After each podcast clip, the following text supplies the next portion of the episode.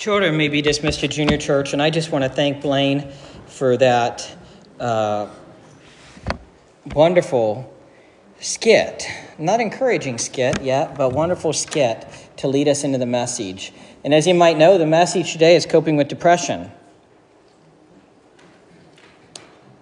A number of weeks ago, I asked you to turn in ideas of things that I could preach on of difficult trials that we go through.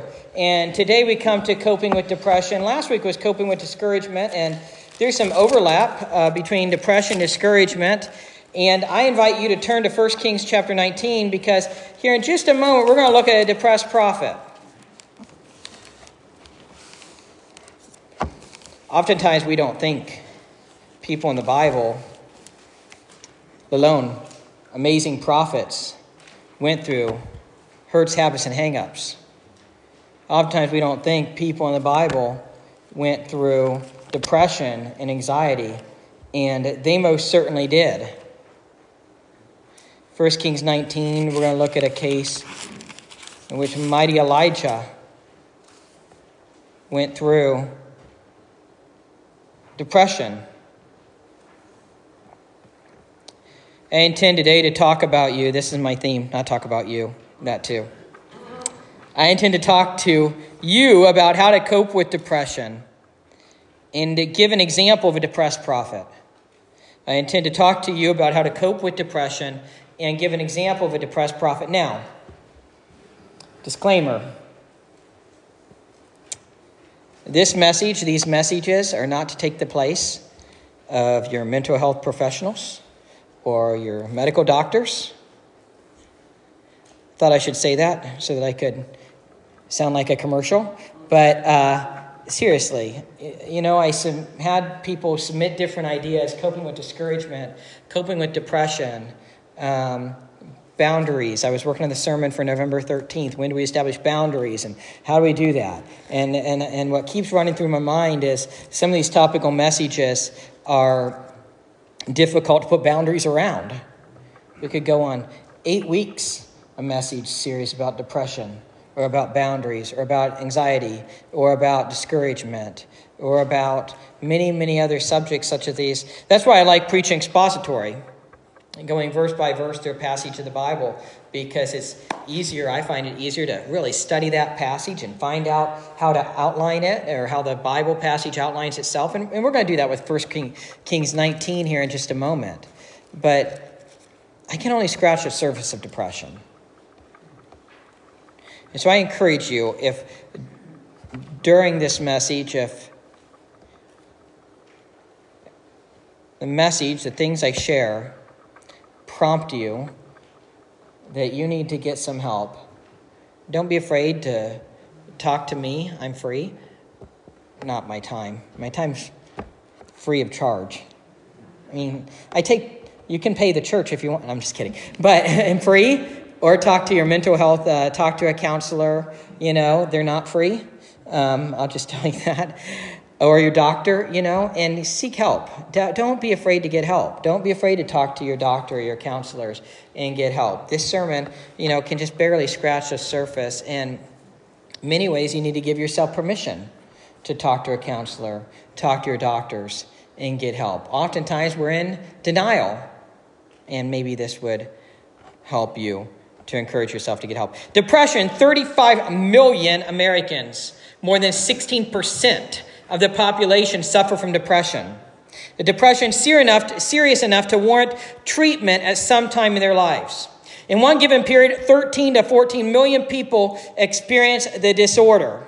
Now, those stats come from uh, pre COVID 19, and we know that in the last few years, the numbers of depression have gone way, way, way up. The numbers of anxiety have gone you know, astronomically up. Um, in fact, those numbers come from a book on pastoral counseling that's been updated a number of times, but they're probably about 10 years old. Depression can have a variety of meanings because there are different types of depression. Clinical depression as a disorder is not the same as brief mood fluctuations or the feelings of sadness, disappointment, and frustration that everyone experiences from time to time and that last from minutes to a few days at most. My brief periods of sadness usually come about about the time when my team's football game ends uh, with disappointment and sadness and loss, right? Clinical depression is a more serious condition that lasts weeks to months and sometimes even years. Misdiagnosis of depression is common. It can often be misdiagnosed as anxiety, which is a common effect in many types of depression or other mood disorders. Accurate assessment is the first step to proper, proper treatment. Notice that. I'm going to repeat that. Accurate assessment is the first step to proper treatment. Depression differs from sadness, which is a God given reaction to loss that serves to slow people down so they can process grief. Sadness is, is normal after, after a loss. When one is sad, self respect still remains intact, intrinsic hope is maintained. One source read relief comes after crying and receiving support. I might say relief can come after crying and receiving support. We're not a very emotional, emotive uh, culture, and many times we do not give ourselves permission to go through grief and go through tears and go through processes that historically they just naturally had. It was built into the fabric of culture which help with this. We don't experience times of silence. We do not give ourselves those types of things that can help with those brief periods of sadness. Clinical major depression is distinct in, in that symptoms are so severe that they disrupt one's daily routine. They disrupt one's daily routine. Dysthymic disorder is a chronic low grade depression, dysthymic disorder. Bipolar disorder, previously known as manic depression, is a type of mood disorder with severe changes in affect. A person may have periods of euphoric elatedness, contrast with periods of severe major depression. And, and, and just to add with that, there are different types of bipolar disorder. So, again, this is not a comprehensive study of any of these things. Seasonal affective disorder, called SAD, is a severe onset of winter blues. When one experiences depression, most often believed to be due to lack of sunlight or vitamin D. Dr. Gary Collins writes For more than 3,000 years, depression has been recognized as a common problem. It is a worldwide phenomenon that affects individuals of all ages, including infants in the United States alone. An estimated 17 million people suffer from clinical depression. One website suggests that depression has an impact on nearly everybody if we consider both the depressed people and their family members, friends, work colleagues, and others. Did you notice that? Many of you at the beginning of this message might be thinking, this message has nothing to do with me, tuning out. But realize depression affects everybody when you realize one's coworkers, colleagues, family members, friends. And do we want to be people that are available to support, to encourage, to lift up the hands of others? I'm going to come back to that, but that was kind of my point of the altar call uh, last Sunday. Do we want to be people that want to make a make a statement? I want to be there to encourage other people. I want to get up in the morning and encourage others. I want to tell them not what's wrong, but what's right. Depression affects everyone. Depression disrupts lives, interferes with normal functioning, often causes problems at work, reduces efficiency, hinders spiritual growth, and can destroy family and social life. It has a major impact on the economy as billions of dollars are lost annually because of depression in the workforce.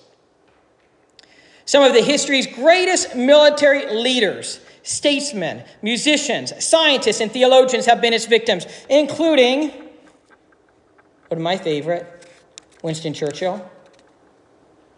Love Winston Churchill.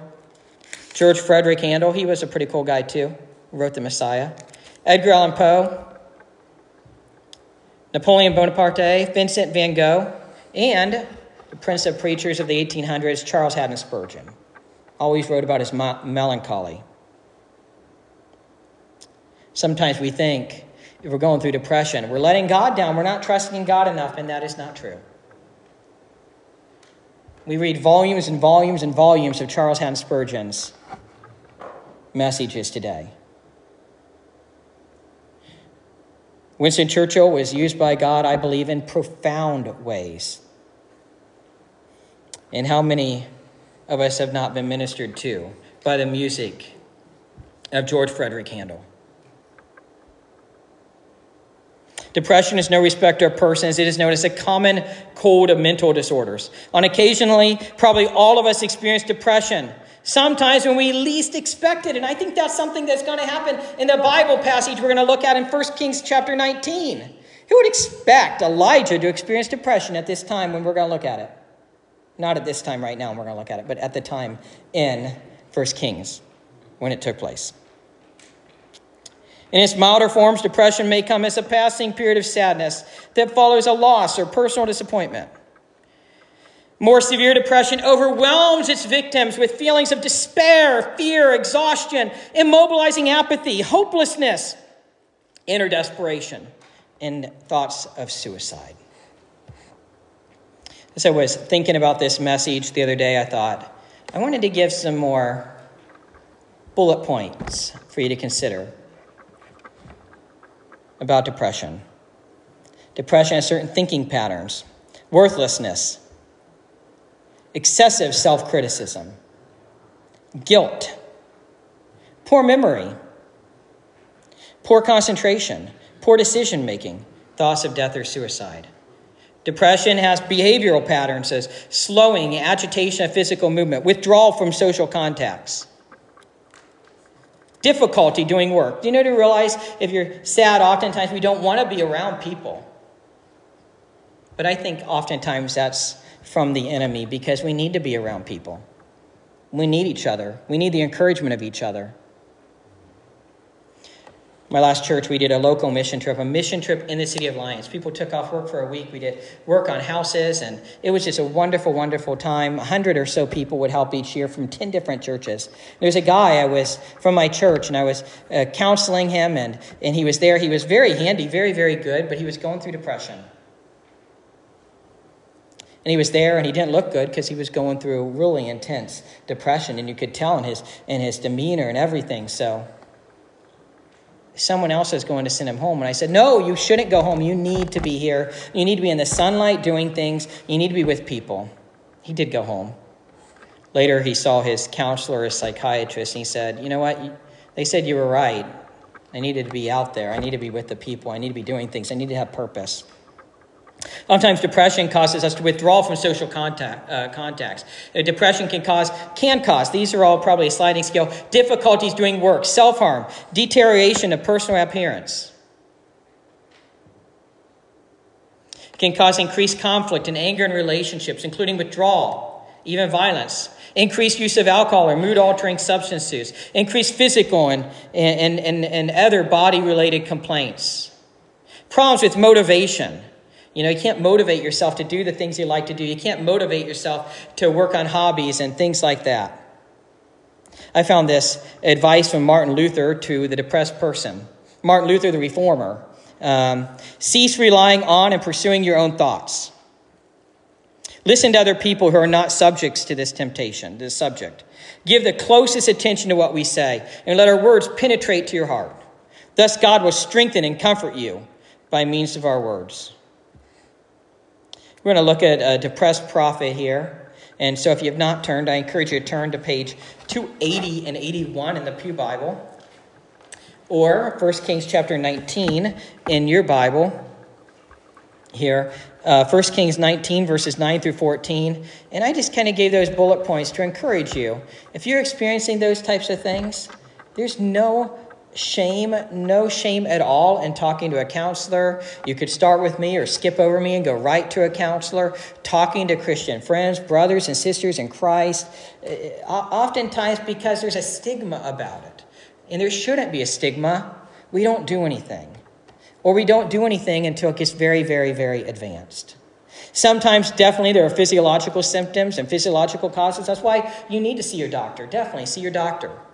But I believe we're also spiritual, and the spiritual will affect the physical, and the physical will affect the spirit, uh, affect the spiritual. And that's why we need to go deeper in the Word of God. Go deeper in spiritual disciplines. Go deeper with your church family. Any counseling that does not focus on spiritual disciplines is missing something of profound significance.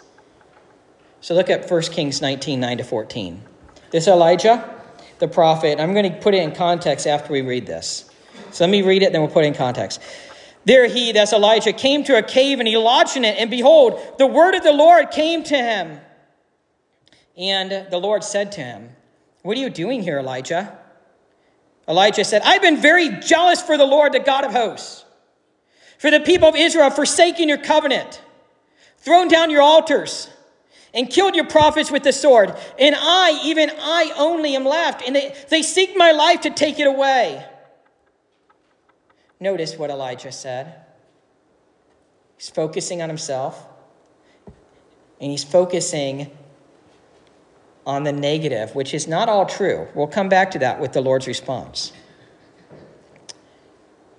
He said, I, uh, I only am left, and they seek my life to take it, and they seek my life to take it away. They want to kill me. And the Lord said, Go out and stand on the mount before the Lord. And behold, the Lord passed by, and a great and strong wind tore the mountains and broke in pieces the rocks before the Lord. But the Lord was not, was not in the wind. Mighty wind, so strong it's breaking rock. But the Lord was not in the wind. Okay, moving on. And after the wind, an earthquake. But the Lord was not in the earthquake. And after the earthquake, a fire. But the Lord was not in the fire. And after the fire, the sound of a low whisper. And when Elijah heard it, he wrapped his face in his cloak, and he went out and stood at the entrance of the cave. And behold, there came a voice to him and said, What are you doing here, Elijah? He said, I've been very jealous for the Lord, the God of hosts. So the Lord is asking him now, interacting with him, What are you doing here, Elijah? And Elijah is responding. He's repeating. This is repeated from earlier. Elijah says, I've been very jealous for the Lord of hosts. For the people of Israel have forsaken your covenant. They've forgotten your covenant. They don't care. The people of Israel have thrown down your altars, God's altars. The people of Israel have killed your prophets with the sword. And I, even I only, am left. He thinks he's the only prophet left. He says, And they seek my life to take it away. And the Lord said to him, Go. Return on your way to the wilderness of Damascus. So the Lord's giving him some instructions. And when you arrive, you shall anoint Hazael to be king over Syria. And Jehu, the son of Nimshi, you shall anoint to be king over Israel. And Elisha, the son of Shaphat of Abel Meholah, you shall anoint to be prophet in your place.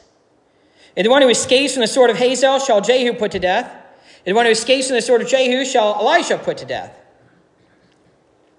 Yet, the Lord says, I will leave 7,000 7,000 in Israel. All the knees that have not bowed to Baal. Baal was a false god. In every mouth that has not kissed him. In the background of this passage, in the previous chapter, 1 Kings chapter 18, verse 21, is one of my favorite, favorite, most favorite stories in the Bible. True stories. Elijah got together with, the, with all these Israelites who were following the false prophet Baal. They go on this mount, Mount Carmel. And these Israelites wanted to follow God and Baal. They wanted to sync them together, synchronize those, follow God and Baal. And you can't do that. You can't do that today either, by the way. You can't follow God and these other religions or these other idols. Put God on the throne and no other. And Elijah told them, choose a side. Elijah said, If the Lord is God, follow him. If Baal is God, follow him. However, the people wouldn't listen to Elijah, so Elijah had this idea. There were 450 prophets of Baal, 450 spokespeople for Baal, prophets of Baal, and only Elijah standing for the Lord. One man versus 450 in a very violent time. That'd be difficult on me, I have to say. Elijah was a very bold person. And take note of that when we see his depression one chapter later.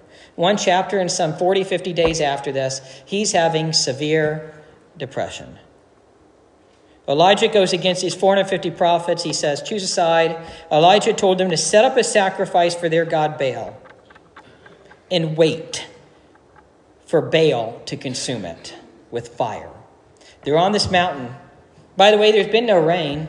which makes this even more startling because they had to use water for this sacrifice and uh, a prophecy that Elijah had given. There'd be no rain because of the way the Israelites were behaving. And, and he says, Set up that sacrifice, set it up.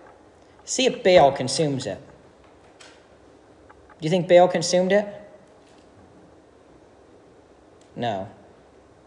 They waited and they waited and they waited for hours upon hours, and Baal did not consume the sacrifice. Elijah started to get a little bit sarcastic, you know, godly sarcasm. He said maybe he's gone aside, which means maybe Baal's in the bathroom, maybe Baal's, you know, in the restroom. Where's he at? Where's your mighty God Baal? You got 450 prophets right here. Why isn't he coming down and consuming the sacrifice? Baal's time ended, and Elijah set up the sacrifice for the Lord got the altar ready. And fire came down from heaven and consumed the sacrifice. And then there was another prophecy after that with rain and the fulfillment of rain coming and fulfillment of prophecy. This is a mighty, mighty thing.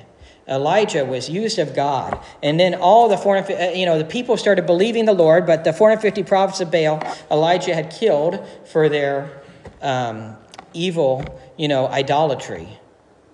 After this, major, major event. The beginning of chapter 19, 1 Kings 19, the evil queen Jezebel finds out, she finds out about this, and she sends a message to Elijah that she wants to kill him.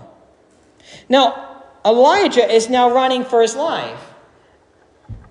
But on the outside looking in, just kind of looking at this, just kind of looking at this now, some 2,800 years after this, because this was probably around 800 BC. Looking at this 2,800 years after the fact, uh, totally, uh, totally objectively, it's easy to think why is Elijah running for his life? He just saw the Lord send fire down from heaven and consume sacrifices. Elijah's scared. I mean, it seems like he's afraid Jezebel is going to kill him like she had killed the other prophets. So Elijah's running, and the Lord provided food. Now he ends up on Mount Horeb in a cave.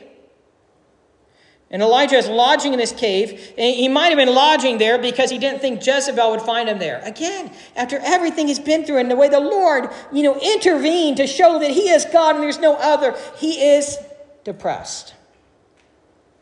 The cave is also on Mount Horeb, which is in the mountains of Sinai. Mount Sinai is where Moses had seen the burning bush. There was also an incident where Moses hid in a cave while God in all his glory passed before him. That's around Exodus 34. God in all his glory passed before Moses in a cave in these same mountains.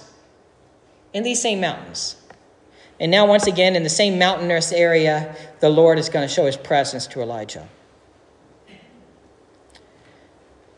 Uh, God asked Elijah what he's doing there. Guess what? This is one of the few times that Elijah went somewhere without the Lord telling him to go there. God had done amazing miracles through Elijah, and this is one of the few times that Elijah had done something without the Lord telling him to do it. Elijah gives a response that focuses all on the negative. They have killed your prophets. He says, I I am the only prophet that is left. And they want to kill me too. Elijah says nothing, nothing, absolutely nothing about what happened previously on Mount Carmel. Elijah does not reflect back on the amazing, awesome God time on Mount Carmel. Depression seems to follow something awesome that happens. Now, that's generally more temporary depression as opposed to long term. But notice, depression can make us focus on the down, on the negative. I, I only am the prophet. I'm the only prophet that's left, Elijah said. God responds to him later on. Elijah goes outside the cave, and a strong wind passes by, a wind so strong that rocks are breaking, but God was not in the wind. Then an earthquake, but God wasn't in the earthquake. Then fire, but the Lord was not in the fire. Finally, there is a sound of a gently blowing, and Elijah immediately knew that was the Lord. The Lord again asked Elijah what he was doing there, and Elijah gave a repeat answer from verse 10. Then, beginning in verse 15, the Lord gives Elijah further instructions. Elijah might have wanted God to destroy the Israelites who were unfaithful to him. Elijah might have wanted the Lord to destroy them with fire or an earthquake or a violent wind. However, God chose to answer in a small, subtle way. And as part of the Lord's answer, he gives Elijah purpose. These are your next steps. This is what I want you to do. And the Lord also corrects his faulty thinking. Oftentimes, depression causes us to focus on what's wrong and not what's right. And oftentimes, we need to reorient ourselves to the truth. The truth of our life now and the truth of our eternal life, the truth of our hope in Jesus, and certainly sometimes the truth that we need to seek other help through a counselor, medical help, whatever it might be. God refocused Elijah on the truth. You're not the only prophet. I've got 7,000. There's 7,000 of you have not bowed to Baal. Many times we want God to answer our prayers in some magnificent way, but that's not how He always does it. But Elijah was also secluded in a cave. We are busy, busy, busy. We always have noise around us, and we need to take some quiet time. Now, I say that, and I know that just a bit ago I said depression can make us want, want to isolate ourselves and that type of thing. And we need both. we need the body of Christ, we need community, and we also need daily quiet time. We need that tag time, that time alone with God, that journaling time, that, that time to meditate on a passage, that time to, to turn off the TV and the radio and, and hear from God. So here's some things to do. This is the exact, total, complete cure all for depression. It's not. So start. Exercise. There's a book titled Rewire Your Brain. I totally recommend it. it even walking up the stairs can release certain neurotransmitters in the brain to lift us up a little bit. Do you know that this is not in your notes, it's extra credit?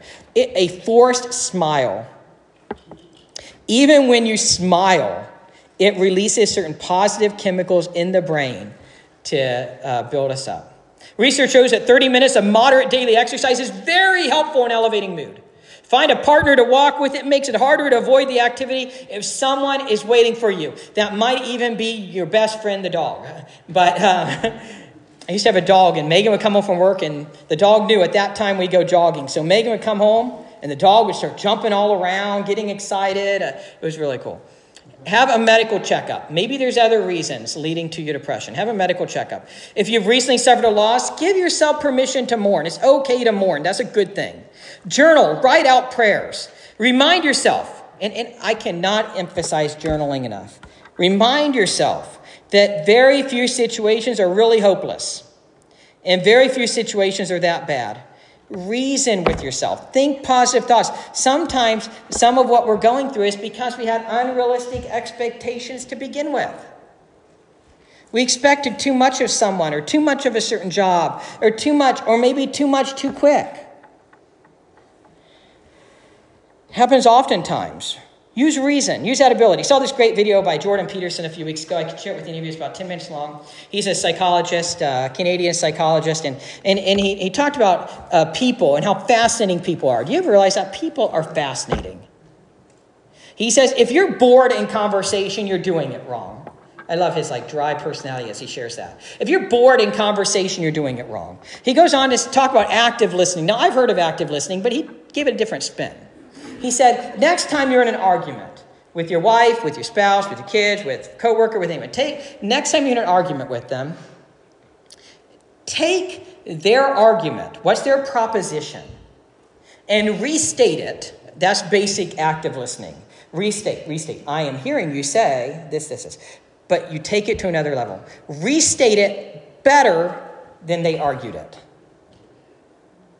So you're arguing with your spouse or someone, should we go to Hawaii? I don't know, make something up.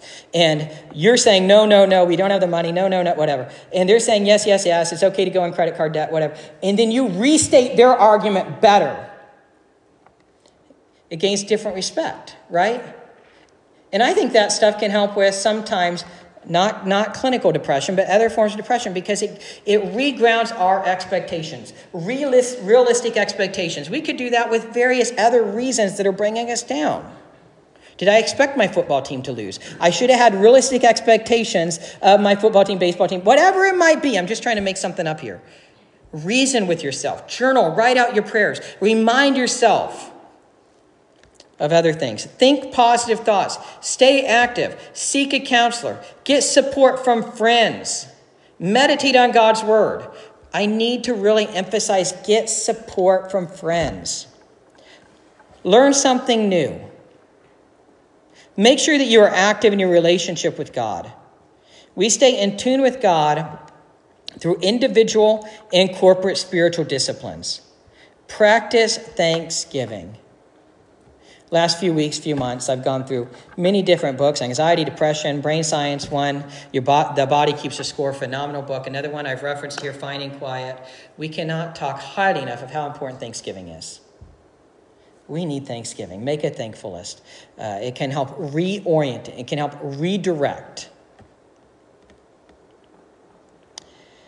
Chuck Swindoll writes God often delivers his best gifts to us in unexpected ways, with surprises inside the wrappings, through apparent contradictions. Sometimes, like the therapy he used when Elijah was so low, so terribly disillusioned. How did the Lord minister to him? How did the Lord minister to Elijah? By an earthquake? In a whirlwind? Through a scorching fire? You would expect all the above since Elijah was such a passionate, hard charging prophet, but no, that's not how the Lord ministered to him. The story from 1 Kings 19 makes it clear that Jehovah was not in the earthquake or the wind or the fire. Too obvious, too predictable. That's not the sovereign style. After all the hullabaloo died down, there came a gentle blowing, and shortly thereafter, ever so softly, a voice came to him in verses 12 through 13 with words of reassurance and affirmation. God did not say to Elijah, You ought to be ashamed of yourself. God did not say to Elijah, What's, What's a man of your stature doing in a crummy place like this? None of that. No blame. God did not give blame or shame. God did not give Elijah a sermon or name calling. God did not give Elijah a blistering rebuke. In contradiction to the popular idea of confrontation, and surely surprising to Elijah himself, the Lord encouraged his friend to go on from there. The Lord encouraged Elijah to go on from there. He gave him a plan to follow, a promise to remember, and a, a traveling companion to help him. He gave him Elisha. He was to anoint Elisha, the prophet, the next prophet. God gave him a traveling companion. Another mysterious backdoor delivery. Another victim of despair, rescued from the pit. No wonder the Apostle Paul burst forth in praise of God's wisdom and knowledge by exclaiming, How unsearchable are his judgments, how unfathomable his ways, in Romans 11 33 about the time that we think we've got the whole picture in finite focus. An infinite hand quickly grabs the camera, changes the lenses on us, points in another direction, and has us take an entirely different picture. Yet, to our amazement, when everything is developed, we get the one thing we wanted all our lives through a process we never would have chosen. That's what God did with Elijah. He redirected him. He showed him a different picture, a different picture of the current uh, time and a different picture of the, of, the, of, the, of the future. There's an anonymous, anonymous poet's profound admission. I asked God for strength that I might achieve. I was made weak that I might learn to humbly obey. I asked for health that I might do greater things. I was given infirmity that I might do better things. I ask for riches that I might be happy. I was given poverty that I might be wise. I asked for power that I might have the praise of men. I was given weakness that I might feel the need of God. I asked for all things that I might enjoy life. I was given life that I might enjoy all things. I got nothing that I asked for, but everything I had hoped for. I am among all men most richly blessed. I want to pray here in a moment, but before I pray, I want to try something different. Ecclesiastes 4 9 through 12 says at the end, a cord of three strands is not easily broken. In other words, if one, one person can be taken down, but two or three are stronger together. Uh, 1 Corinthians 12 talks about the body of Christ uh, uh, like a body. There's many different scripture passages about praying for one another. Um, you know, 1 Corinthians 5 17, pray without ceasing. Um, Philippians 4 6 through 7 about that. You know, Um, there's many different scripture passages. James 5.13, is anyone among you suffering? Let him pray. Is anyone cheerful? Let him sing songs of praise. And James goes on to talk about even calling the elders of the church to pray for them.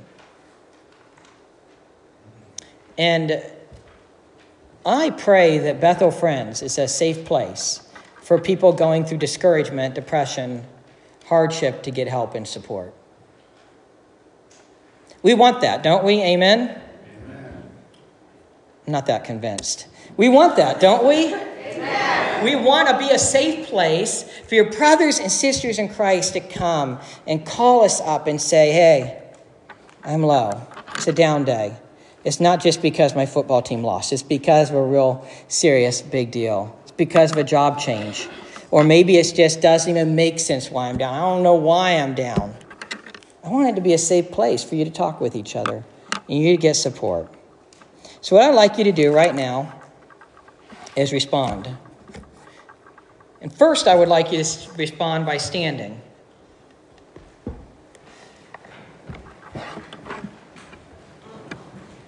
Thank you.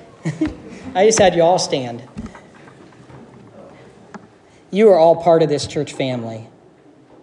Few of you might be visitors, though I think most all of you have come here many Sundays. You're all part of this church family. You can look around. Actually, I encourage you, look around. This is a body of Christ.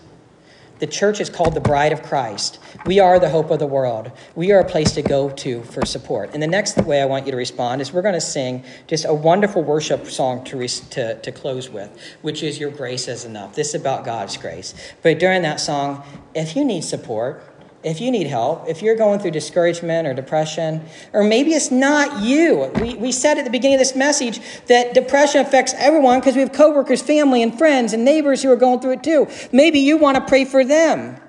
Come forward to the altars. And everybody standing right now, everybody that can, a few of you can't, that's okay. I would ask, we always have a couple people come forward to pray with the others, but I'd ask for a couple more people to come forward and to pray with those in need. We want to be support. We want to be encouraging. And I pray that we would be that way. Lord God, I just pray that you would help us. It'd be wrong, it'd be flat out in denial for us to think that everyone gathered here is just perfect and happy, not dealing with any problems of this world. We live in a fallen world. Genesis 3 sin entered the world and has wreaked havoc ever since. And the devil is active, trying to take down. It's a roaring lion seeking people to devour. Lord God, help us. Help us as a church to be encouraging. And help those gathered here today. And I know that there are several, I am sure, dealing with discouragement, dealing with depression. Discouragement, as we talked about last week, depression, as we talked about today. So, Lord God, help us to be supportive. Help us to be the body of Christ, that we love one another. If one suffers, we all suffer, as your word says. If one rejoices, we all rejoice, as your word says. A cord of three strands is not easily broken. As iron sharpens iron, so one sharpens another. Proverbs 27 17. May we humbly be able to seek help, and may we humbly be willing to give help. And that help might be just let me pray. Let me lift your hands in prayer like the people held up Moses' hands in the battle in the Old Testament. We lift each other up in prayer. We pray for them when they're going through trials and tribulations because that is what the church is called to be to pray for one another, to support one another, to encourage one another, to build each other up.